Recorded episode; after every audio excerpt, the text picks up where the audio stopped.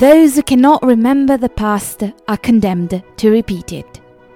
Wise words and good advice, if only history wasn't so boring, right? But what if learning about the past wasn't this dry, learn by heart lump of dates and numbers? What if there were heroes and heroines fighting for freedom, and fairies tricking mortals into marriage, or knights battling dragons for the hand of a lady?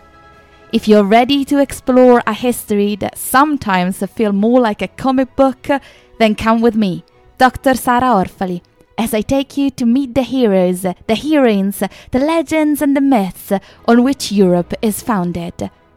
I cannot guarantee a happy ending every time, but there is fun to be had, if only you know where to look for it. Join me at The Apple and the Hero, streaming from November 16 on Apple Podcast, Spotify, iHeartRadio, and YouTube. Subscribe now and get the episode as soon as they're live.